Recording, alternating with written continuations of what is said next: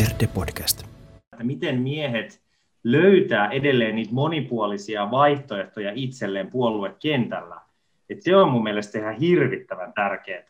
Et se, kun jossain vaiheessa voi olla, että kerrotaan semmoista miestarinaa, että, että niin, että eihän täällä Suomen maassa ole meille kuin yksi puolue, ja, ja se ei ole. Että, niin kuin, että semmoista, semmoista tarinaa ei saisi niin kuin päästää syntymään.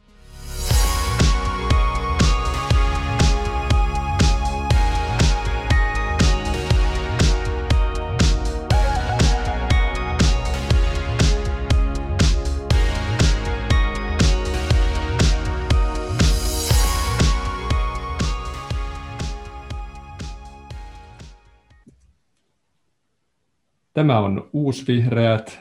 Minä olen Ahto Apajalahti Helsingistä ja vakiokasvoistamme on paikalla myös Arto Lampila Jyväskylästä. Terve. Lisäksi meillä on vieraana tänään Toni Etelä-Salosta ja Eppu Saarela Espoosta. Terve, terve. Moro. Tänään aiheenamme on miehet vihreissä, eli millaista on olla mies vihreissä, mikä on vihreiden kannatus miesten keskuudessa tällä hetkellä, miten sitä voisi lisätä ja mitkä ovat keskeisiä miesten asemaan liittyviä kysymyksiä tällä hetkellä, mutta ihan ensimmäisenä niin vieraat voisi lyhyesti esittää, että jos vaikka Eppu aloittaa. Joo, Saarlan Eppu, tosiaan 36V, sosiologi ja tota, on töissä SOS Lapsikylän lastensuojeluasiantuntijana aika paljon tämmöisiä erilaisia asiantuntijatehtäviä mä oon tehnyt. Miesasian mä löysin oikeastaan opiskeluaikana ja nykyään mä oon tota, viideiden miesten lisäksi miesjärjestöjen keskusliiton hallituksessa ja tota, mulla on aika semmoinen sosiaalityöntekijän näkökulma miesasia, haluan parantaa aidosti niin kuin miesten elämää ja yritän löytää mahdollisimman vaikuttavat keinot siihen. Vähemmän osallistun semmoiseen retoriikkakikkailuun. Tosin joskus on ihan hauskaa käydä semmoisia keskusteluja Twitterissä, mutta tota, koska mä uskon ihan oikeasti siihen, että vihreissä, mutta erityisesti yhteiskunnassa näin, niin pitäisi enemmän kiinnittää huomiota syrjäytyneiden miesten asiaan, niin sen takia mä oon kiinnostunut oikeasti siitä, miten se tehdään.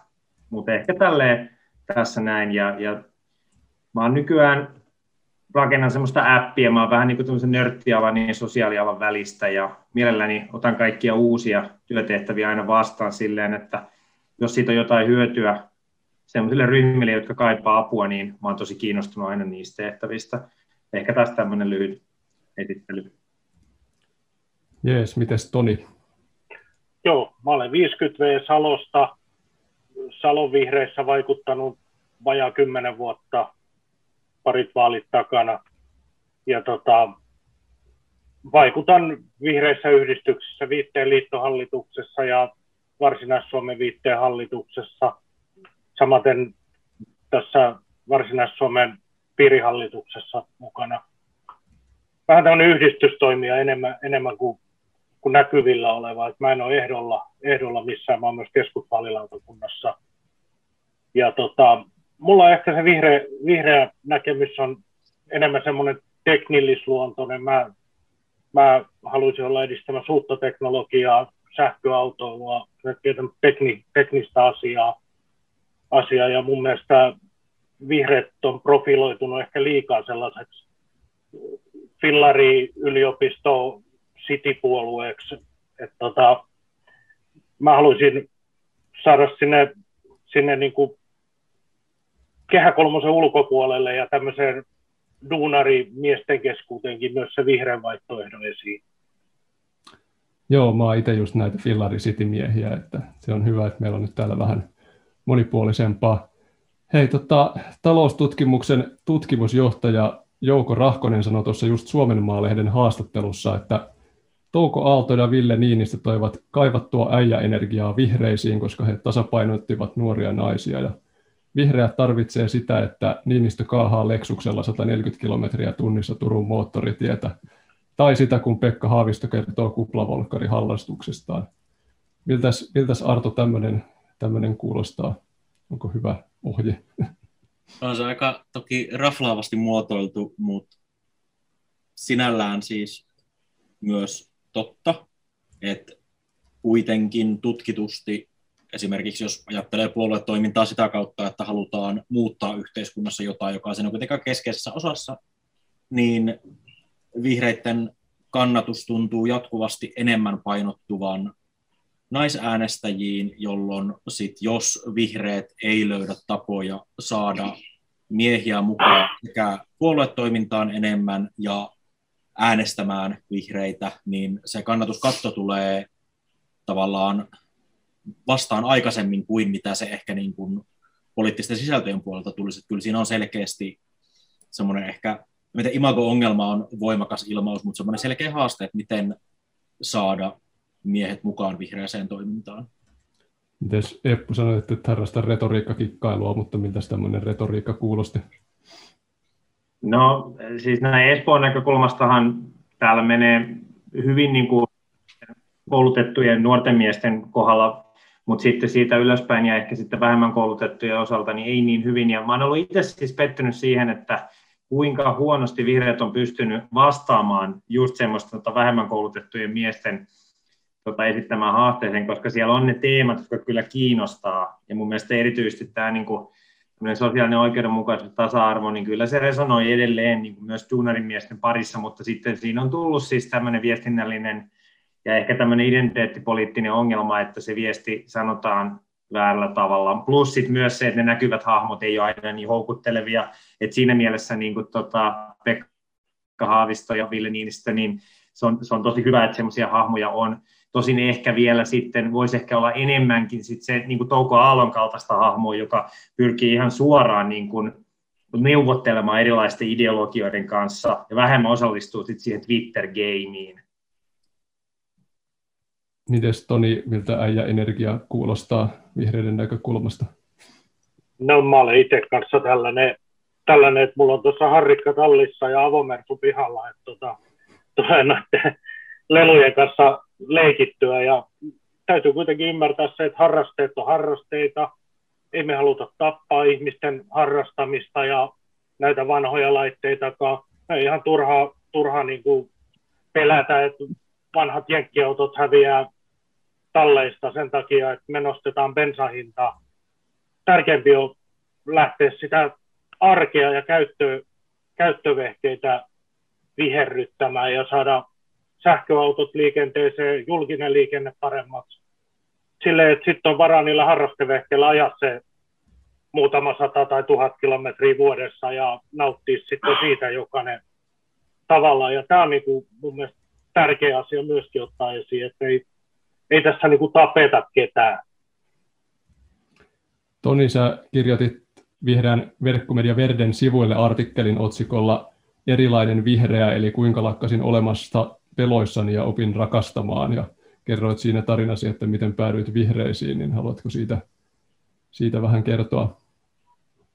Joo, siis mulla on, mulla on pitkä ravintola tausta, tausta ja siellä on nähnyt ehkä aika paljon, paljon kaikkea ja päätynyt aika rasistisikin porukoihin ja siellä, siellä se on aika näkyvää, näkyvää. mutta sitten muutama vuosi tuolla Irlannissa töissä, kun asuttelin ja päädyin näihin IT-alahommiin, hommiin, niin se ehkä avarsi vähän maailmaa ja sitten kun vielä oma lapsi syntyi ja muuta, niin sitten huomasi, että ehkä se tulevaisuus on kuitenkin paljon tärkeämpi ajatella kuin se, minkä värisiä ihmisiä täällä asuu. Että rakennetaan yhdessä parempaa maailmaa mieluummin.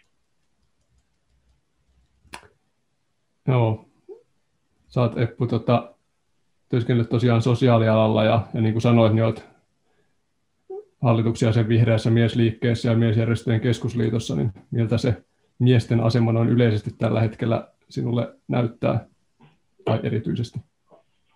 No joo, siis sillä tavalla mä akateemisesti mä kiinnostuin oikeasti vaikuttamisesta, kun mä tutustuin tilastoihin siihen, että kuinka suuri osa syrjäytyneistä on miehiä, kuinka paljon nämä tämmöiset elämäntapa-ongelmat keskittyy miehille. Se oli se mun akateeminen kiinnostus.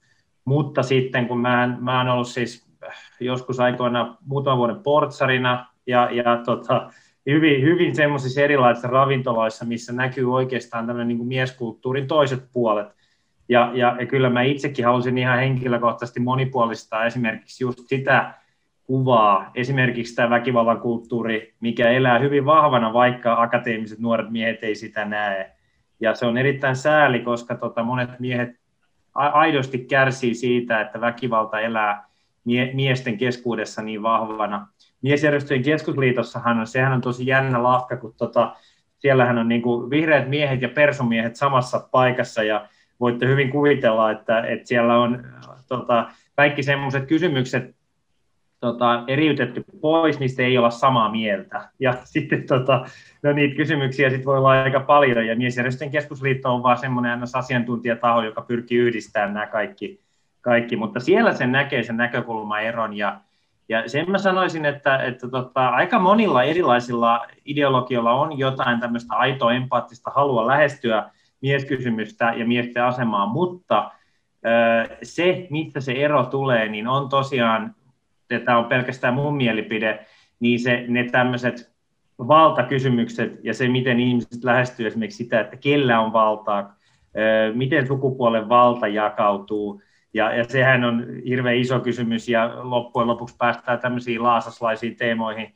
tota, parisuhteista ja seksimarkkinoista, ja, ja, ja ne on sitten vähän semmoista diipimpää settiä, missä sitten missä itse on lähinnä kiinnostunut siitä, että mikä ihmisiä motivoi, mikä miehiä motivoi lähtemään keskusteluun vaikka siitä, että kellä on valta parisuhteissa. Mulle ne on ehkä vähän semmoisia, miten mä sanoisin, ehkä vähän semmoisia tota, monipuolisempia kysymyksiä ja, ja sen takia niin kuin mä en hirveän usein niihin keskusteluihin lähde. Mutta kehotan kyllä tulee mukaan, jos yhtään kiinnostaa, niin tämmöisiin miesjärjestöjen keskusliiton tapaamisiin, koska siellä on niin monenlaista jantteria. No, mitäs Toni? No nyt tuli aika rankkaa miestekstiä. En mä tiedä, mä en ole, mä en ole tavallaan halunnut profiloida poliittista ajattelua niin kuin mies- tai naiskeskeiseksi. Et mun, mun mielestä tasa-arvo ja, ja semmoinen yhteiskunnan oikeudenmukaisuus on tärkeämpi asia, asia ollut mulle, kun korostaa miehiä tai naisia erikseen. Tai kissoja. Tai kissoja. Mä meni tästä juuri ruudun ohi, jos kuuntelette vain audiona. Joo, niin se on, se on ehkä ollut enemmän, enemmän se mun, mun näkemys tähän, että mä en ole, mä en ole tosiaan niin tuossa lähtenyt, lähtenyt korostamaan kenenkään asiaa, asiaa tai asemaa. Miten sä tota, Toni korostit tuossa artikkeli sitä, että olet esimerkiksi aikaisemmin vierastanut feminismiä sanana ja ehkä vielä vähän edelleenkin. Ja, tota, just mainitsit tästä duunaritaustasta, niin miten sä oot kokenut, että sä oot sitten, miten sut on niin vihreissä vastaanotettu ja miten, miten sä oot täällä pärjännyt? Mutta otettu vastaan aivan loistavasti. Siinähän ei ole mitään ongelmaa ollut ikinä. Ikinä vihreät on ollut aina suvaitsevainen erilaisille ihmisille ja sen takia olisi kiva, että siellä myös olisi niitä erilaisia ihmisiä myös tämmöisestä meikäläisen suunnasta. Mutta tota, mitä tuohon nyt sitten sanoisi? sanoisi, että tota, niin. Joo, Eppu, sä oot ilmeisesti ollut niin lastensuojeluasioissakin tekemisissä ja varmaan nähnyt aika rankkaakin kaikenlaista rankkaa meininkiä, niin, ja nyt tässä erityisesti koronan aikana on puhuttu tästä nuorten syrjäytymisriskeistä ja muista, niin miltä toi tuommoisten poikien ja teinien tilanne nyt näyttää? Joo, mä olin luokanopettajana myös kolme vuotta, että sieltä lähtee niin kuin se mun, mun yksi tausta näihin poikien, poikien asemaa tai poikien kouluviihtyvyys, mutta siis koronavuoden aikana tota, näin sijaishuollosta itsenäisyyden nuorten asema huononi aika paljon, että siellä oli lukuisia itsemurhia Helsingin alueella pienestäkin tota, populaatiosta, että tota, se ei noussut mun mielestä uutissa niin korkealle kuin olisi voinut. Enemmän nousi tavallaan tämä jengiytymisilmiö, joka kyllä näkyi sitten myös lastensuojelussa, eli siis se, että ei tiedetä, missä niin kuin, jengi hengaa, siis että missä, missä ne pojat on, että jossain ne on siellä ja, ja sitten niillä on jotain porukkaa mukana ja sitten tota, tapahtuu jotain kauheita. Ja, ja sitten näin itse nuorisotutkimuksen dikkarina, niin muistelen aina sitä, että jengithän oli ihan arkipäivää Suomessa 70-80-luvulla ja vielä 90-luvun alussakin. Ja ne väheni kauheasti sitten tota, kun varhaiskasvatus ja harrastustoiminta voimistu. Et siinä on tämmöinen niin kuin ihan palveluihin liittyvä selitys omat näkö, näkökulmasta. Ja, ja kyllä mä katson, että taaskin koronan jälkeen niin se, millä tavalla me saadaan niin kuin nuorten asemaa parannettua, niin on nimenomaan palvelut. Mutta myös ehkä sitten se, että ymmärretään, että ei heti tapahdu. Eli siis se, että nyt kuuluu paljon tarinoita siitä, että numerot tippu koulussa joillakin oppilailla ihan uskomattomasti, että saattaa mennä vuodesta kaksi numeroa alaspäin kaikki, ja sitten eihän se seuraavana vuonna korjaudu. Että saattaa mennä kokonainen sukupolvi siihen, että, että, että tästä taas etsitään itseämme ja syrjäytyminen joidenkin ryhmien kohdalla lisääntyy, ja siihen tarvitaan oikeasti palveluita. Ja poikien kohdalla vielä koulussa on se ongelma, että kun se kouluviihtyvyys on huonompaa, erityisopetus tai erityisopetuksesta leikkaaminen näkyy ensimmäisenä poikien viihtymisessä ja numeroissa, ja just sen takia niistä ei saisi hirveästi tota, leikata. Ja näihin asioihin olen yrittänyt näissä vaaleissakin puhua, että kun Espoossa joskus näyttää siltä, että parkkipaikat on tärkeämpiä kuin tota, lasten kouluviihtyminen, niin mä toivoisin, että se viesti olisi nyt se, että niin ei kannata tehdä, koska sitten me joudutaan maksaa sitten myöhemmin.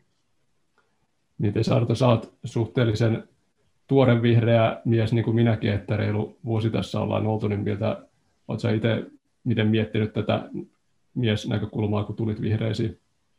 Kyllähän se tota, hyvin konkreettisesti näkyy esimerkiksi siinä, että kun pirateista siirtyi, jossa sukupuolijakauma oli hyvin toisella tavalla vinoutunut, niin kyllähän se niin kuin näissä järjestöissä ympärillä pyörivien ihmisten sukupuolijakama on hyvin erilainen. Itselle se ei ole silleen konkreettisesti näkynyt muuten hirveän vahvasti, koska nämä Jyvässeudun toimijat, joiden mä nyt vihreässä tähän mennessä lähinnä on vuorovaikuttanut, koska nyt korona-aikana rajasta maakunnan rajojen ulkopuolelle mennä, niin tota, ne on ollut kaikki melkein tuttuja entuudestaan. Vuosien varalta, niin se ei ole ollut silleen tavallaan, minulle se, se ei ole silleen vaikuttanut, mutta on helppo nähdä, miten tavallaan se voi olla haaste, jos selkeä enemmistö porukasta on korkeakoulutettuja naisia, niin tota, ymmärrän, että se voi olla hankala paikka esimerkiksi ammattikoulussa opiskelevalle pojalle lähteä mukaan. Ja tämä on semmoinen ryhmä, niin kuin tuossa aikaisemmin oli puhetta, mikä meidän pitäisi saada myös tavallaan mukaan se, mikä niin kuin tästä ehkä töissä näihin, näissä puhutuista teemoista itselleni on näkynyt, kun nuorille suunnattuja palveluita työkseni on eri yhteyksissä ollut kehittämässä, niin esimerkiksi työllisyyspalveluissa tosi monessa yhteydessä näkynyt se, että tilastoissa näkyy, että työelämän ulkopuolella on suhteessa enemmän nuoria miehiä jollain alueella, mutta sitten kun järjestetään palveluita, niin me tavoitetaan niillä yleensä helpommin ja nopeammin se pienempi työelämän ulkopuolella olevien nuorten naisten joukko. Eli he, siellä on joku semmoinen tekijä, minkä takia heidän on helpompi näihin palveluihin lähteä mukaan ja sitä kautta ehkä sitten päästä opintojen tai työelämän syrjään kiinni.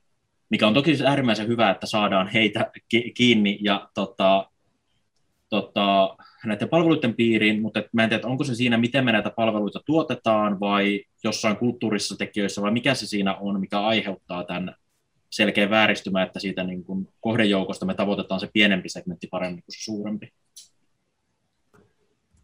Joo. Tuossa mainitussa Suomen Maalehden haastattelussa toinen kommentti oli, että samaan aikaan kun yhteiskunta muuttuu rakenteeltaan yhä tasa-arvoisemmaksi, miehet valitsevat miesten puolueet ja naiset naisten puolueet. Ja tällaista kehitystä on tosiaan ollut tässä viime vuosina, että esimerkiksi vuosien 2003-2009 eli viisissä viimeisissä eduskuntavaaleissa, niin esimerkiksi vihreiden mieskannatus on pudonnut 8 prosentista 5 prosenttiin, ja sitten taas naiskannatus on kasvanut 9 prosentista 19 prosenttiin, eli vihreiden mies-naiskannatuksen ero on lähes nelinkertainen, mikä on niin kuin eduskuntapuolueesta kaikkein kärjistyneen jakauma, että se on kärjistyneempi kuin esimerkiksi perussuomalaisilla toiseen suuntaan. Mutta perussuomalaisillakin sen ero näyttää olevan kärjistymässä, että naiskannatus laskee ja mieskannatus nousee. Tota, mitäs ajatuksia teille tämä herättää, että, että mistä tämmöinen kehitys on voinut johtua ja onko tämä ihan ok vai huolestuttava asia mitä sille ehkä voisi tehdä? Mitäs Eppu? No siis tässä mun mielestä näkyy sel- selvä tarve sille, että, että meillä kannattaa olla vihreän sisällä niin kuin semmoinen liike, mikä tarkastelee mieserityisistä näkökulmasta näitä asioita, että Tota, ja ja sitten myös ehkä voisi miettiä sitä, että millä tavalla esimerkiksi näiden sukupuolijärjestöjen keskinäistä tasa-arvoa voisi vihreän sisällä tukea. Mutta siis tämähän on tavallaan semmoisen niin egalitarian paradoksi juuri tähän, että kun meillä on tasa-arvoisin yhteiskunta, niin sitten noi, tota, alat eriytyy ja sitten puolueetkin eriytyy vielä sukupuolen mukaan. Ja, ja totta kai sitä niitä syitä voi lähteä miettimään monesta näkökulmasta ja, ja, ja näin, mutta ehkä se tärkeämpää nyt olisi se, että vihreissä nimenomaan herättäisi siihen, jossa tämä ero on erityisen suuri, että tota, Sinällähän, jos, et, no, kannatuksen mielessä, mutta ehkä myös sen kannalta, että miten miehet löytää edelleen niitä monipuolisia vaihtoehtoja itselleen puoluekentällä. Et se on mun mielestä ihan hirvittävän tärkeää. Et siis se, kun jossain vaiheessa voi olla, että kerrotaan semmoista miestarinaa, että, että niin, että eihän täällä Suomen maassa ole meille kuin yksi puolue, ja, ja se ei ole vihreät. Että, se, niin kuin, että semmoista, semmoista tarinaa ei saisi niin kuin päästää syntymään. Et meillä pitäisi olla niin kuin aidosti semmoisia houkuttelevia ja uskottavia vaihtoehtoja, ja ei se, se, se mun mielestä ei ehkä johdu siitä, mikä meidän puolueenkin sisällä jotkut vaikuttajat sanoo, että, että miehiä ei kiinnosta tasa-arvo. Mä oon ollut tästä hyvin niin kuin eri mieltä, se ei niin kuin mene niin, mutta se tasa-arvo pitää esittää semmoisella tavalla, esimerkiksi empaattisella tavalla. Ja tämä on niin kuin tavallaan, missä se Twitter-game epäonnistuu erittäin pahasti, eli siis kun me puutellaan esimerkiksi miehiä, siis keskiluokkaisia hyvinvoivia miehiä, ja, ja kerrotaan siitä, että minkälaisia velvollisuuksia heillä on, niin meidän pitää ymmärtää, meidän pitää kohdistaa se oikein. Ja, ja sitten kun me puutellaan taas miehiä, jotka on aidosti niin kuin vaikeassa asemassa, niin silloin se, se puhettavan pitää olla empaattinen ja ymmärtää se, että, että heillä menee huonosti ja he, he, he, he ei todellakaan koe niin kuin olonsa mitenkään niin kuin vallassa olevaksi. Miten Toni, mitä tämä vihreiden naisen mieskannatuksen tai yleensäkin tämän niin kuin puolueiden sukupuolittuneisuuden korostuminen, millaisia ajatuksia herättää? Ehkä tässä on käynyt just se, tai käynyt, mutta meillä on puolue, mikä on semmoinen jyrkän maskuliininen ajatuksiltaan ja toiminnaltaan ja hyvin radikaalikin markkinoinniltaan. Ja, ja sitten meillä on vihreät tämmöiset pehmeät arvot, mitkä ei sit välttämättä tavoita just sitä miesryhmää, vaikka niissä olisi ihan, ihan niin kuin ajatuksissa olisi järkeä, mutta se markkinointitapa ei, ei osu siihen oikeaan maaliin.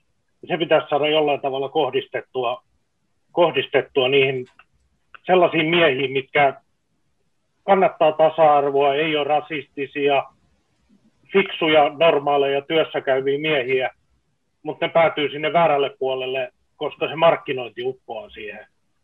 Eli sieltä tavallaan, lyödään, niin. jos on vaan. Niin, että sieltä tulee semmoinen mustavalkoinen esimerkkitapaus, niin kuin nyt on ollut, ollut julkisuudessa tämä, että jotkut menee asuntojonoissa ohi, ja sitten sit tehdään iso, iso juttu, ja sitten sillä vielä uhriudutaan, kun ne vedetään pois markkinoilta, että nyt heitä syrjitään. Niin tämä on ehkä se, ehkä se että vihreätkin kaipaisi vähän semmoista rajumpaa markkinointia ehkä tuohon suuntaan.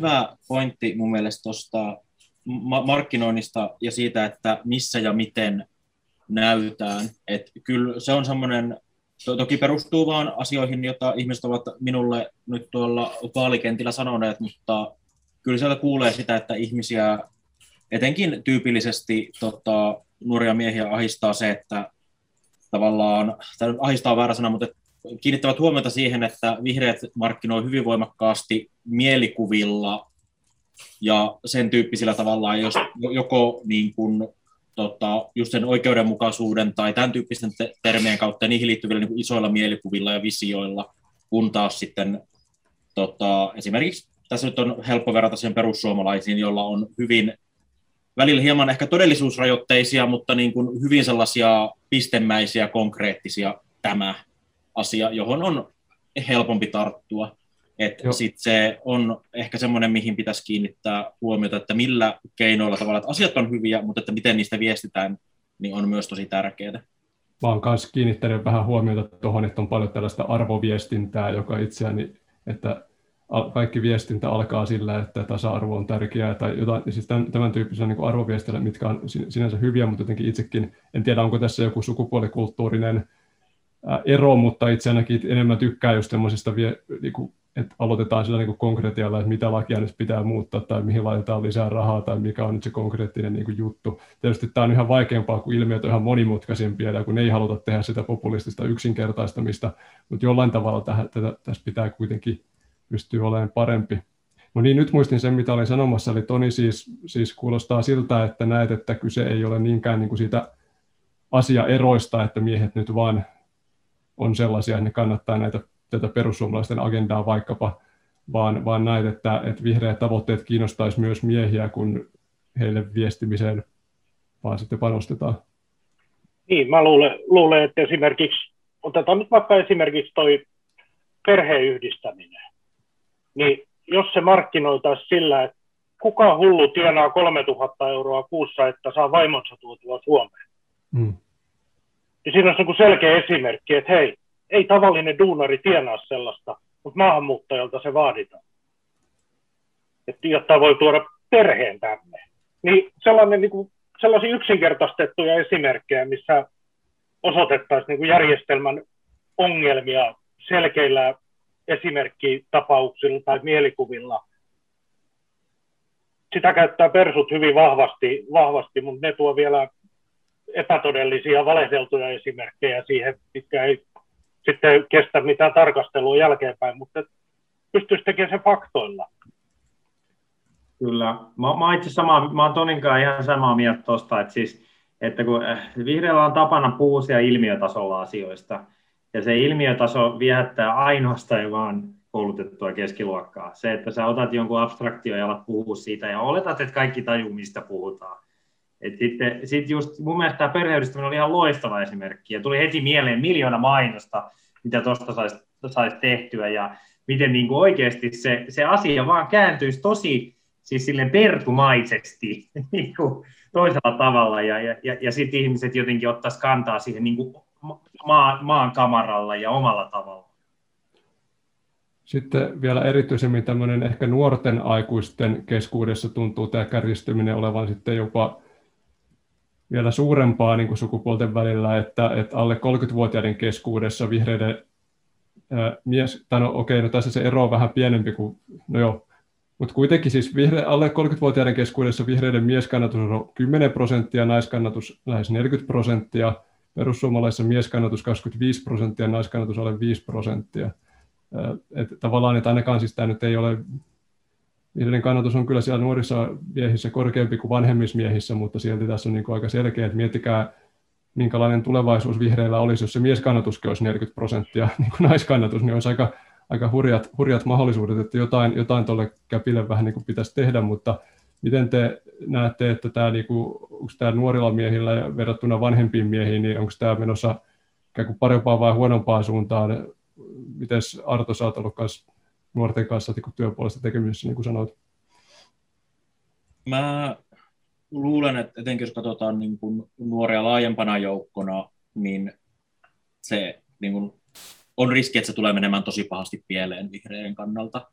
Et, tota, oma mielikuva tällä hetkellä on se, että niin, niin lukiopuo, lukiossa opiskelevien keskuudessa, niin kuin miesten keskuudessa vihreät pärjää tosi hyvin. Mutta etenkin se, siis jälleen kerran palaan siihen, että ammattikoulussa opiskelevat pojat ja miehet niin on semmoinen ryhmä, jota vihreät ei vaan kerta kaikkiaan ole onnistunut puhuttelemaan. Eikä edes pelkästään tota, t- niin, niin, sen, mitä itse noiden ryhmien kanssa on tehnyt töitä, niin tämä ei koske edes pelkästään tavallaan semmoisia stereotyyppisiä äijäduunarialoja, vaan laajemmin tavallaan ammatillisen koulutuksen puolella myös sellaisilla tavallaan per, perinteisesti arvoiltaan ehkä lähempänä vihreitä viestintää olevia alueita, kuten vaikka nuorisotyössä.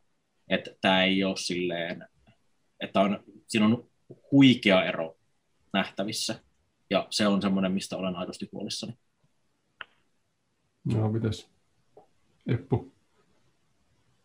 Joo, siis no, siis nuorten kohdalla, niin se mitä mä itse tilastoihin tutustunut, niin just niin tämä tämmöinen niin kuin, sotiokulttuurinen niin kuin eriytyminen on, on yhä voimakkaampaa. Että siellähän tämä tutkijatohtori Hannu Lahtinen sanoi, että et, et muutenhan tämä niin kuin äänestämiskäyttäytyminen on edelleen niin kuin noudattelee sitä sosioekonomista kaavaa, paitsi duunari on siirtynyt. Ja, ja siinä on tullut niin kuin, niin kuin tota, vähän tärkeämmäksi sitten nämä tämmöiset kulttuuriset representaatiot, eli miten nähdään itsensä ja just tämä itsensä työllistäjien asemaa. Nehän ei ole niitä perinteisiä duunareita. Siellä on kaikenlaista, muun muassa nämä personal trainerit, ketä mäkin kohtaan niin kuin ihan hirveästi omalla, käyn paljon kuntosalilla, kaikilla kuntosalilla, niin kyllä ne on persut siellä niin kuin ihan äärimmäisen tota, iso, iso tota, ja voimakas ää, tota, kannattajakunta. Ja, ja siellä niin kuin vaikka heidän niin semmoiset niin kuin arvot muuten on hirveän semmoisia sosiaalisia, saattaa olla tämmöisiä niin kuin oikein yhdestä viiteryhmästä toiseen liikkuvia ihmisiä, niin silti juuri se perussuomalaisten sanoma niin viehättää tosi paljon. Että kyllä mä, siis se, ja, ja ne on just 20 20-25-vuotiaita miehiä, niin ketä mä näen tässä. Että kyllä mä kovasti haluaisin heille niin kuin erilaisia vaihtoehtoja antaa. Et ei, ei se, totta kai nuorten kohdallahan nyt on aina se, että kun heidän mielipiteensä vielä muokkaantuu, ja nuorena äänestetään ihan siis silleen niin kuin tota, tietyllä eri tavalla. Tietysti äänest, äänestyskäyttäytyminenkin saa, on semmoinen aika stabiili juttu, että vanhempana ollaan vähän konservatiivisempia, mutta että siirtymä ei välttämättä ole niin, niin suurta. Että tota, kyllä, kyllä mä siis, niin, niin kuin nuoret miehethän on, on mun mielestä semmoinen sitten, että niistä hirveän moni ei äänestä ollenkaan. Että sitten kun ollaan niin kuin siinä syrjäytymisvaiheessa, ja tämä on niin kuin se posse, niin kuin mistä mä oon eniten huolissani, että näissä vaaleissa mun tuli niin kuin mieleen, että pitäisikö oikeasti lähteä kulkuttelemaan ihmisten koteihin, ei siksi nyt, että saisi itse niin, niin paljon enemmän ääniä, vaan siksi, että, että muistuttelisi siitä, että tavallaan semmoiseen nihilismiin ei kannata vaipua, vaan että täällä on tyyppejä. Täällä on kansalaisyhteiskunta ja täällä on ihmisiä, jotka välittää. Että, että kyllä mun mielestä poliittiset toimijat, vihreät pitäisi pitää myös tätä ääntä. Että siis sitä, että ei pelkästään sitä, että samastu meihin, vaan sitä, että me yritetään myös samastua suhun. Joo, mä oon itselläni kanssa se käsitys, että monet näistä, vaikka nyt perussuomalaisia tai kokoomusta, kokoomus on myös tosi suorittu, suosittu nuorten miesten keskuudessa, niin että monet niitä äänestäviä, äänestävistä poista tai nuorista miehistä nyt ei ole perinteisellä tavalla niin konservatiivisia, että, että kyllä heille homoliitot on ihan ok ja moni vaikka esimerkiksi nyt laillistaisi kannabiksen ja tämän, tämän tyyppisiä, niin kuin, että ne ei ole että kun klassisesti mielletään minkälainen joku arvokonservatiivi, niin ne, ei heillä niin semmoisia arvoja ole, että, että, että, että sitten on, mutta että muuten on sitten tämmöinen kulttuurisesti jotenkin enemmän tämmöinen, niin kuin, en mä nyt tiedä, kutsutaanko sitä nyt sitten äijäkulttuuriksi tai joksi, joksikin muuksi, mutta, mutta tota, jotenkin sellainen niin kuin tietynlainen, ja sitten ehkä just vaikka maahanmuutto on semmoinen, missä on varmaan eri, niin kuin enemmän sitten tulee ihan näkemyksellisiä eroja, mutta, mutta, mutta kuitenkaan ne ei ole niin, kuin niin kaukana. Et mä, mä niin kuin näkisin, että moni näistä ihmisistä voisi äänestää kymmenen vuoden päästä vihreitä, jos vihreissä ruvetaan tekemään oikeita asioita. Tästä Toni, miltä Niin, tuossa on taas just se markkinointi, markkinointijuttu, että tuli mieleen, mieleen että esimerkiksi tämä oppivelvollisuusien nosto, niin se, että me kerrotaan, että oppivelvollisuusikä on nostettu ja se on meidän tiedotuksessa, että se on hieno vihreä saavutus. Miksei me kerrota niille ammattikouluopiskelijoille, että hei, te saatte ilmaiset opetusvälineet jatkossa, op, ilmaiset oppikirjat. Eihän ne ymmärrä sitä syy-yhteyttä, mikä, mikä tässä on, vaan se, että se on meidän ansiota, teidän ei tarvitse maksaa teidän koulusta. Hyvä konkreettinen esimerkki kyllä. Mä, tota, itselläni siis oli kans, kun mä olin tosiaan silloin parikymppisen nuorena miehenä perustamassa piraattipuoluetta ja tosiaan nyt tässä reilu vuosi siirryin vihreisiin, mutta, mutta, mutta kyllä itselläsi niin taustalla oli just se, että kun mä itse olin tällaisessa tietokone, internet, peli, vertaisverkkoharrastus akselilla ja, ja, ja se, se, oli monelle, niin kuin erityisesti olihan sillä toki tyttöjä kautta naisiakin, mutta erityisesti pojille ja nuorille miehille tärkeä kulttuuri siinä vuosituhannen alussa, niin se oli niin kuin keskeinen tämmöinen niin kuin oma identiteetin rakentamisen kannalta, että miten mä kulutan vaikka musiikkia, no mä lataan sitä netistä ja näin poispäin. Ja sitä ei koskaan niin kuin oikein jotenkin arvostettu niin kuin sellaisena nuorten omana juttuna, vaan siinä oli ensinnäkin se, että käsiteltiin tällaisesta nörttinäkökulmasta, että nämä on tällaisia tulevia koodareita tai jotain tällaisia näin, että ne harjoittelee niin kuin oikeita elämää varten tällä tietokoneharrastuksella.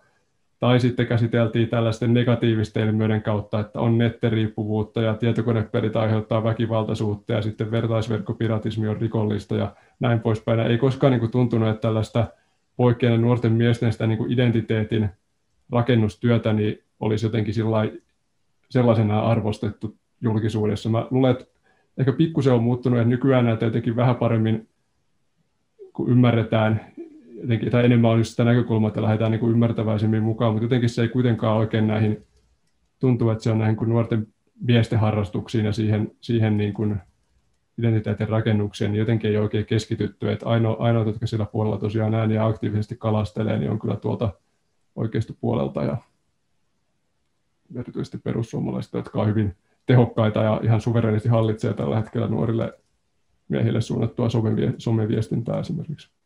Kyllä tuo näkyy kanavavalinnoissa myös. Mä en valitettavasti nyt tähän muistanut kaivaa niitä esiin, kuinka käsittämättömät ne erot on, mutta että kun nuoret käyttää eri esimerkiksi sosiaalisen median kanavia, niin vihreäthän on aivan supervahvoja esimerkiksi Instagramissa, kun taas YouTube on aivan täysin tota, perussuomalaisten pelikenttä, niin kyllä se vaikuttaa tavallaan, että kun nämä tavoittaa eri henkilöitä nämä somet, niin kyllähän se vaikuttaa siihen, että minkälaista tota, poliittista viestiä heille esimerkiksi välittyy. Niin tämä on myös sellainen, missä pitäisi pyrkiä siihen eri kanavien haltuunottoon. Pelkästään toki se, että siirrytään eri kanaviin ei auta mitään, vaan pitää myös oikeasti osata toimia sen kanavan ehdoilla ja tavallaan luontevasti niissä sisällöissä, että se, että otetaan jossain toimiva sisältö ja siirretään se sellaisenaan muualle, niin ei tietenkään välttämättä muuta mitään.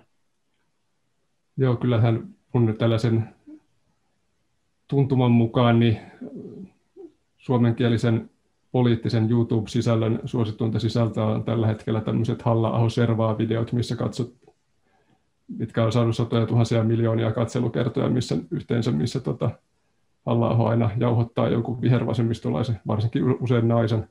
Ja tällaisia, tällaiset, tällaiset niin kuin sitten leviää. Se on, ja musta tuntuu, että sitä ei ehkä vanhemmat sukupolvet välttämättä aina tajua, että, että osalle nuorista niin tämä on ainoa poliittinen sisältö, mitä ne näkee. Ei ne katso telkkaria tai telkkarin ajankohtaisohjelmia, että ne katsoo vain sen teikin siitä, sen niin kuin näkökulman siitä ajankohtaisesta kakkosesta tai jostain, en ole sitä on, sitä on mutta siis jostain ajankohtaisesta keskustelusta katsoo siis sellaisen näkökulman, mikä, minkä joku niille tuttu tubettaja esittää YouTubessa, niin ei katso sitä varsinaista ohjelmaa. Että tavallaan, että, että, että, ja tämä, tätä niin kuin kuilun syvyyttä ei ehkä ihan aina mielestä sisäistetään sitä, että kuinka iso asia se on myös ottaa haltuun se puoli. Joo, tässä mulle nuorisojärjestöt on kertonut, että Discord on semmoinen foorumi, missä on tuhansia semmoisia nuoria miehiä, jotka ei ole missään muussa somekanavassa kuin ehkä vähän YouTubessa. Ja, ja Discordissa on niin kuin ihan uskomattomia ilmiöitä, kun siellä on tyyppejä, jotka pelaa shakkia niin kuin päivästä toiseen, ja, ja ne on totta kai mu- mukana näissä muissakin peliyhteisöissä, mutta voi olla, että tai siellä on paljon ihmisiä, jotka ei näe ollenkaan ketään muuta, eikä mitään live-ihmisiä, niin siis se Discord semmoisena niin formaattina kiinnosti mua, koska sehän on hyvin lähellä tätä vanhaa irkkiä, siellä on, siellä on kanavia ja, ja sinne muodostuu ne vakkarit ja, ja sitten siellä ollaan edelleen niin kuin pseudonymeillä ja, ja kaikenlaisia komentoja ja muita.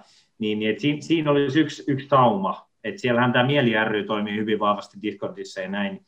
Ja että ihmiset, nuoret kyllä on löytänyt siihen Discordiin, mutta vanhemmat ei tiedä mitään siitä vielä.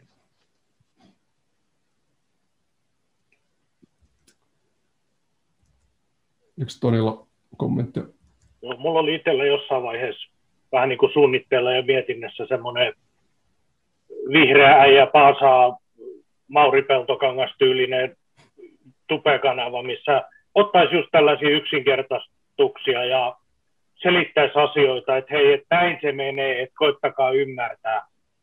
Ja näin, mutta se vaatisi ehkä jonkun pienen tiimin kirjoittamaan, kirjoittamaan semmoisia faktoja esiin, ettei niitä saisi kukaan sitten pudotettua heti alas ja muuta. Että et siellä olisi semmoinen oike, oikeasti asioita, mitkä on niin kuin tarkistettuja ja missä on niin kuin totuuspohja ja sitten sit riittävän yksinkertaistettuna silleen, että se uppoisi tämmöiseen, tämmöiseen väkeen, niin mä uskon, että siinä olisi esimerkiksi vihreille hyvä markkinakanava tai rako päästä vähän erilaiseen yleisöön kiinni. Onhan tässä toki se haaste, että kun kokee, että ei voi puhua ihan mitä vaan sylkisuuhun tuo, vaan pitäisi niin kuin vähän puhua faktoillakin, niin tota, silloin siitä tulee heti, se on paljon aikaa vievempää silloin sen videon tai mun valmistelu, jos ei voi heittää ihan lonkalta ampua mitä tahansa, vaan pitää oikeasti vähän valmistautua, niin siinä on heti suurempi kynnys, ja kyllähän tätä tietysti populistit hyväksi käyttää myöskin, että, että kun voi vaan pistää sen striimin päälle ja ruveta puhumaan, ja ihan sama mitä sieltä tulee, niin, niin onhan se tietysti tietyllä tavalla helpompaa. Totta kai. Joo, no tota, itse tosiaan silloin, kun kyllä, kyllä niin kuin vihreätkin oli semmoinen mulla niin kuin lähellä oleva puolue, minkä koin suhteellisen läheiseksi silloin parikymppisenä, kun piraattiakin lähdin perustaa, mutta kyllä siinä vähän oli semmoinen näkökulma, että kun tämmöinen semmoinen teini-ikäinen poika tai nuori mies on just itsenäistymässä vanhemmista, ehkä erityisesti äidistä, niin semmoinen vähiten vastaanottavainen, niin hän on juuri sellaiselle viestille, että tulee joku ikään kuin joku täti sanomaan, että so so tai toi on nyt jotenkin pahasta toi, mitä sä teet. Että et kun on vaikka just itsenäistynyt ja saa päättää siitä, mitä syö, niin joku tulee sanomaan, että so so vaihda kasvisruokaan, tai kun on just saanut ajokortin ja pääsee itsenäisesti liikkumaan, niin sitten joku tulee sanomaan, että, että tota, so so tuo nyt tuhoaa maapallon ja nyt pitää vaihtaa sähköautoa, kun on just ostanut sen jonkun halvan käytetyn bensa-auto, mihin just just jos on rahaa, niin sitten joku tulee sanomaan, että vaihda 30 tonnin sähköauto. Tai sitten kun ottaa niin kuin haparoivaa ensikontaktia vastakkaiseen sukupuoleen, niin sitten tuolla tulee somessa viestiä, että kaikki miehet on potentiaalisia ahdistelijoita ja väkivaltaisia, niin oppa sinne nyt sitten ujo 15-vuotias poika, kun hänen uskallat puhua tytöille, ja sitten kun tulee sanomaan, että sä oot potentiaalinen ahdistelija, ei se ole ehkä kauhean vastaanottavaista semmoiselle viestille siinä tilanteessa, että et tota, et tiedän niin kuin sen, että tämä ei, tämä ei niin kuin ole se niiden viestien todellinen ydin, mutta kun on siinä tietyssä mielentilassa ja elämäntilanteessa, missä semmoinen itsenäistyvä nuori on, niin ne on helppo tulkita tuolla tavalla, niin on helppo vääntää siihen suuntaan, on helppo maalata noita karikatyyriä ja, ja, ja tosiaan, jo, tosiaan siellä perustuksesta aktiivisesti maalataan ja näyttää, näyttää nuppuava. Mutta sitten kun tavallaan mennään just siihen kysymään, että no mitkä sitten tällaisten identiteettijuttujen ulkopuolelta on semmoisia niin konkreettisia juttuja, että kannatetaanko vaikka hyvinvointivaltiota tai halutaanko hillitä ilmastonmuutosta, niin kyllähän niiden kannatus sitten on kuitenkin paljon suurempi. No, mutta tämä oli Ahto, tosi hyvä pointti. Siis nämä, nämä esimerkit, mitä sanoit, niin näihin just kaivattaisiin sitä positiivista identiteettiviestiä, siis sitä, että kun populisteilla, erityisesti persoilla, kun, kun siellä on siis niiden yksinkertaisten tämmöisten provosoivien viestien takana on nimenomaan aina se, se siis semmoinen niin identiteettitarina. Esimerkiksi tämä, mitä ne, no ne jotkut, että pojat on poikia, tytöt on tyttöjä. Niin, niin sitten se, että se, se kuulostaa semmoisena väitteenä niin kuin tosi ärsyttävältä ja näin. Mutta just nämä nuoret miehet, ne lukee siitä semmoisen itselleen sopivan identiteettitarinan. Eli siis se, että minä saan olla mies esimerkiksi mm. näin. Tämmöisiä juttuja. Ja näitä viestejä siis täytyisi olla siis semmoisia, että ne ei tarvitse olla näitä samoja viestejä, mutta ne pitäisi olla kuitenkin semmoisia positiivisia juttuja, mitä me kerrottaisiin ihmisille heidän elämästään positiivisia tarinoita, jotka resonoi, ja ne huomaa, että hei, minä olen hyvä, minusta välitetään, minua kannustetaan, ja, ja, ja näin. Mutta se, se ongelma on siinä, että kun vihreät on vähän snadisti semmoinen niin kuin ns-elitistinen ja ableistinen, niin, tota, niin, niin semmoisille tarinoille ei aina koeta tarvetta, koska keskiluokkaisten ihmisten elämässä voi olla, että semmoisia rakenteita on riittävästi. Ja, niin kuin se, ja tämä on niin kuin se, mitä mä oon niin paljon halunnut tehdä jotain semmoista. Se on jotain kulttuuriohjelmaa tai jotain, mitä vihreässä pitäisi olla, en mä tiedä. Joo, tosiaan siis niin. täytyy vaan sanoa vielä sehän väli se, että, niin, että, että nämä, mitkä mua siis parikymppisenä tämän tyyppiset viestit, mitkä just koin, että ne oli niin kuin luotaan työntäviä ja näin. Ei mua nyt enää mm. kolmekymppisenä vakaassa parisuhteessa olevana, joka on kokenut vähän kaikki oikeasti aikuisten asioita, kuten sairastin syövän tuossa ja muuta, niin ei mua nyt enää kiinnosta tällaiset niin kuin, ikään kuin, mm. en mä koe niitä uhkaksi tällaisia, tällaisia, tällaisia tota, viestejä tai koin, niin kuin, ei mua kiinnosta se, että saanko mä, mitä, mä, mitä joku on mieltä mun syömisistä tai ajamisista tai Aivan. mulla ei nyt ole ajokortteja, mutta siis liikkumisesta ylipäänsä. Että ei mua niin kuin enää tässä, tässä elämänvaiheessa kiinnosta se yhtään, mutta kyllä se niin kuin parikymppisenä oli niin kuin iso juttu että, että miten, miten ikään kuin laajempi yhteiskunta suhtautuu että, että siihen niin kuin mun identiteettiin ja se, millainen mä olen, mitä mä niin kuin arjessani teen. Että kyllä mulla suuri poliittinen herääminen oli esimerkiksi tosiaan, tämä jo alkaa olla jo muinaista juttua, mutta kun vuosituhannen vaihteessa oli tämä Napster-vertaisverkko, mistä ladattiin sitä musiikkia, mm. ja sitten, sitten kun tota, olin semmoinen 2-13-vuotias ja sitten, sitten tota, yhdysvaltalaisen tuomioistuimen päätöksellä tämä palvelu lakkautettiin ja sitten tuli, niin kuin, että nyt mun arkeen, niin kuin, nyt multa niin kuin kielletään jotain, mun arkeen kohdistuu tämmöinen rajoitus, just kun mä niin kuin, joku miettii, kuinka tärkeää musiikin kuuntelu on jollekin murrosikäiselle tuommoisessa vaiheessa muuta, niin se oli niin kuin tosi iso juttu ja se niin kuin politisoi ja se seuraavat, seuraavat tota 15 vuotta mun poliittista elämää niin kuin erityisesti niin määritti se kokemus. Mutta just tällaisista jutuista ne niin kuin tulee. Ja ei siinä ollut sitten kukaan sanomassa, että tämä on ihan ok tämä teidän harrastus ja siitä vaan, että mm. vink vink vaan. Kyllä se oli niin kuin niin, toi ihan metallikaa kyllä. Napster-keisissä alkoi vihaa. Metallika oli ennen mun lempibändi, mutta sen jälkeen mä aloin vihaa sitä. Joo, mä en vieläkään antanut Metallikalle anteeksi, vaikka niillä on, on hyviä, hyvää musiikkia on, mutta tota, Toi on tosi kova ja vanhat bändit oli, oli sitä vastaan, että ei päästä musiikkia Spotifyhin ja sun muuta, jota ei CD, sitä ei saanut sieltä pitkään aikaa. Tuossa mun taustakuvalla näkyy vähän mun CD-hyllyä. Mm. Hyllyä, että mullakin tota musiikki on hiukan kertynyt, kertynyt mutta kyllä sitä on myös imuroitu nuoruusvuosina, kun kaikkea ei voinut ostaa. Mm. Ja nykyään sitä keräillään sit silleen harrastu, harrastuneemmin, mutta tota, kyllä se on ollut aina tärkeä, tärkeä juttu. Musiikki, musiikki oli iso identiteettijuttu. Nykyteineille se on ehkä, ehkä, mulla oma tytär on 14 ja ei hän katsoo YouTubesta musa jollain kännykällä. Että tota, mä olen satsannut hifilaitteisiin, mutta tota, niille ei ole mitään merkitystä nuorille. Että, voin sanoa, että mulla on toi cd tuossa hyllyssä, että eikö kuunneltaisi se tästä. Niin Näin hyvin se täältä YouTubestakin on. Artus, olit sanomassa jotain. Joo, siis tuosta Eppu sanoi aikaisemmin tosi hyvin tästä niin kuin narratiivien merkityksestä. Tässä on tosi paljon pyöritty, tota, koska se on etenkin tässä puolettu sukupuolittuneisuudessa niin, niin vahva vastinpari tämä perussuomalaiset vihreät, minkä ympärillä tässä paljon on pyöritty, mutta tässä maassa on aika paljon muitakin puolueita ja sieltä löytyy kuitenkin myös sit esimerkkejä siitä, miten omasta näkökulmastaan vihreitä paremmin osa näistä puolueista on osannut rakentaa myös nuoriin miehiin vetoavia narratiiveja. Ne ei ole välttämättä ollut siinä yhtä hyviä kuin perussuomalaiset, mutta kyllä heillä on ollut selkeästi semmoinen niin kuin, tavallaan tatsi siihen, että se erot kannatuksessa nuorten miesten ja nuorten naisten välillä ei muilla puolueilla korostu niin räikeästi.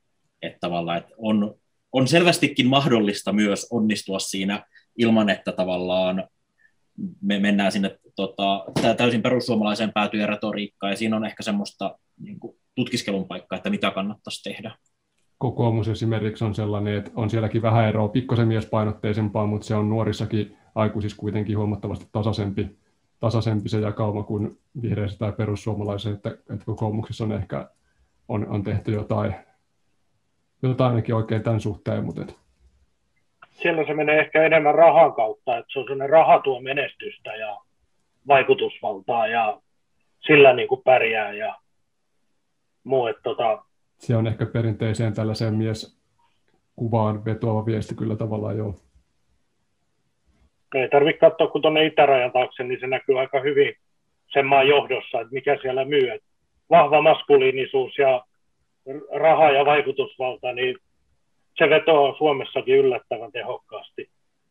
Ja se vetoaa ehkä tietyllä tavalla erityisesti nuoriin, ja sit jotenkin, jotenkin tuntuu, että miehillä usein vanhetessa tulee vähän, tai ikä, ikään kuin tulee lisää ja tulee perhettä ja muuta, niin se niin kuin, näkökulma siitä vähän muuttuu mitenkään nyt väheksymättä ää, nuorten aikuisen tilanne, se on vain eri tilanne, mutta, mutta tota, niin, kuin, niin kuin just on korostanut, niin pitäisi just enemmän katsoa sitä kiinnittää huomiota siihen, että, että jotenkin musta tuntuu, että, että voi olla, että en tiedä onko tämä nyt fakta, mutta semmoinen tuntuma mulla on, että tämmöiset tyttöjen ja naisten harrastukset on sellaisia, että, että niihin, niihin niin kuin aika paljon tulee semmoista jotenkin positiivista ja kannustavaa viestiä ja, aika paljon naiset osaa kannustaa toisiaan ja muuta, mutta sitten, sitten tota tämmöinen niin miesten ja poikien kiinnostuksen kohteiden ympärillä, niin vieläkin välillä esimerkiksi jonkun pelikulttuurin ympärillä niin on tosi niin kuin jotenkin vanhakantaisia negatiivisia puheenparsia. Kyllä, kyllä se naisillakin on tosi ulkonäkökeskeistä. Että siellä on tosi rankkaa fat ja kaikkea tällaista. Että, että ei, ei voi sanoa, että sielläkin on vaan sitä kaunista ja kehua. Että tota, kyllä sielläkin tulee tosi rankkaa. Olet kyllä, olet kyllä tuossa, tuossa ihan oikeassa. Ehkä se vihreä sanoma olisi enemmän sitä, että olet hyvä sellaisena kuin olet. Että ei ole väliä, olet tyttö tai poika tai mikä tahansa, vaan että sinä olet hyvä.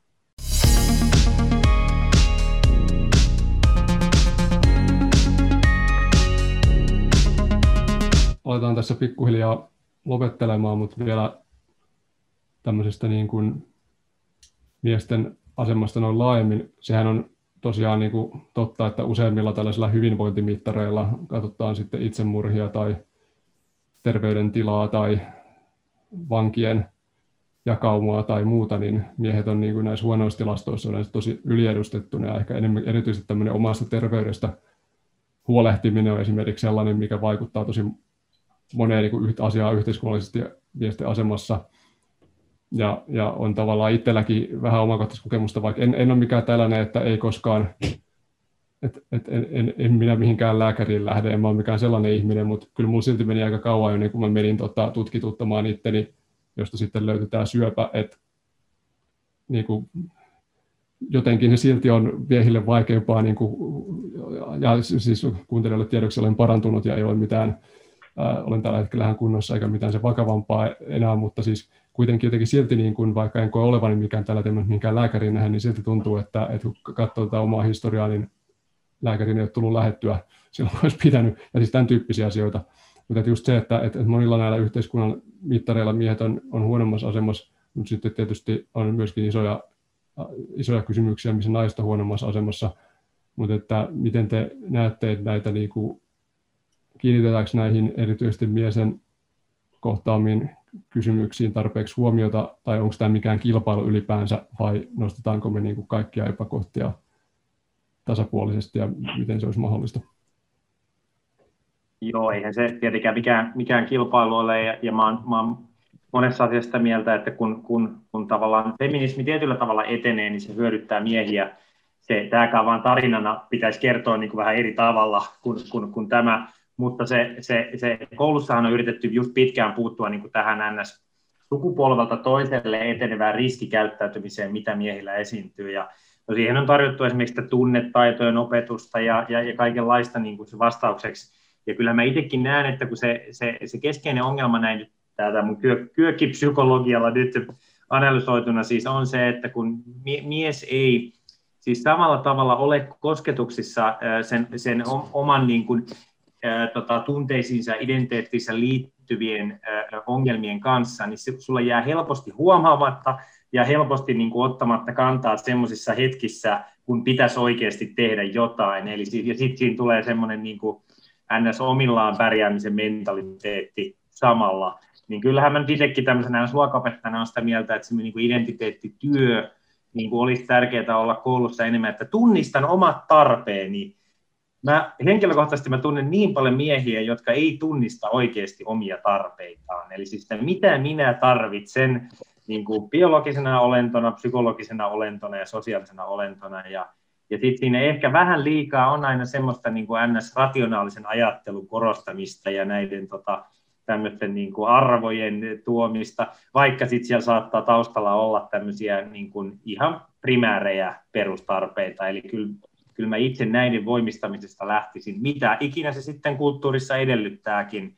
Joskus puhuttiin ruotsalaistumisesta, siitä, että me, me keskenään diskuteerattaisiin enemmän, ja kyllä mä kouluihin näen, että pitäisi olla tämmöistä niin kuin ryhmätyötä, että ryhmissä, pienryhmissä ihmiset oppii tunnistamaan itsensä, kun sä näet itse monen niin kuin peilin kautta.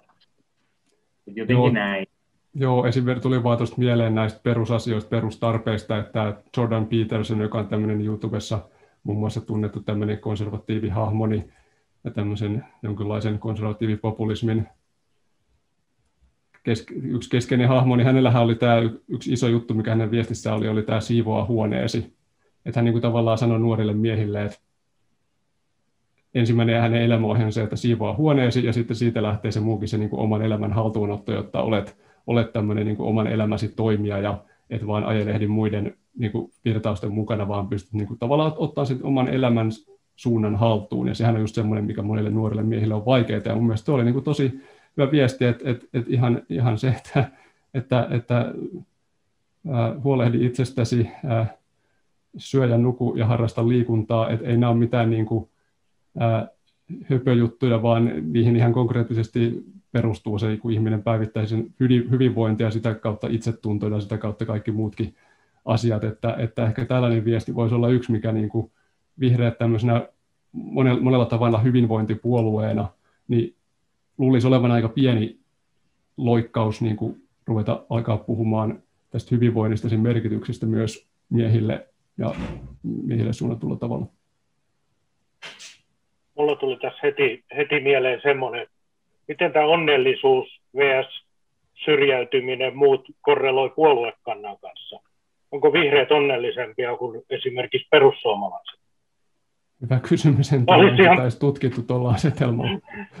Oli, vai, ja sitten miten se, miten se menee, että johtaako syrjäytyminen perussuomalaisuuteen vai johtaako perussuomalaisuus syrjäytymiseen. Niin kuin, olisi, olisi mielenkiintoinen tutkimusaihe varmasti, että miten, miten puoluekanta vaikuttaa tai, tai miten, se, miten se osuu näihin. Että tota, musta, musta ainakin niin kuin näppituntumalta tuli sellainen olo, että, että nimenomaan ne syrjäytyneet ja millä menee vähän huonosti, on jäänyt työttömäksi, jotain muuta, ne kallistuu sinne populismiin ja, ja tämmöisiin liikkeisiin helpommin. Et vihreät on onnellisia, parantaa maailmaa ja haluaa olla, olla, elää paremmassa paikassa ja näin, niin en, en osaa sanoa, mutta olisi mielenkiintoinen tutkimus. Sehän on toki positiivinen viesti, kunhan ei näytä siltä, että hierotaan positiivisuutta toisen naamaa, joka niin tota, muutenhan se positiivisen niin kun tulee tekemään jotain hyvää, niin on toki aina hyvä viesti.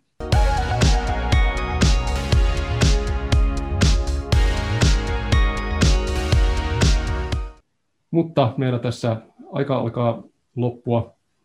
Tässä on keskusteltu jo pitkään ja monipuolista tästä aiheesta ja oli, kiitän, kiitän erityisesti Tonia ja Eppua, että olette paikalla ja myöskin toki Artoa, että olet ollut mukana. Ja tässä oli tämänkertainen lähetyksemme.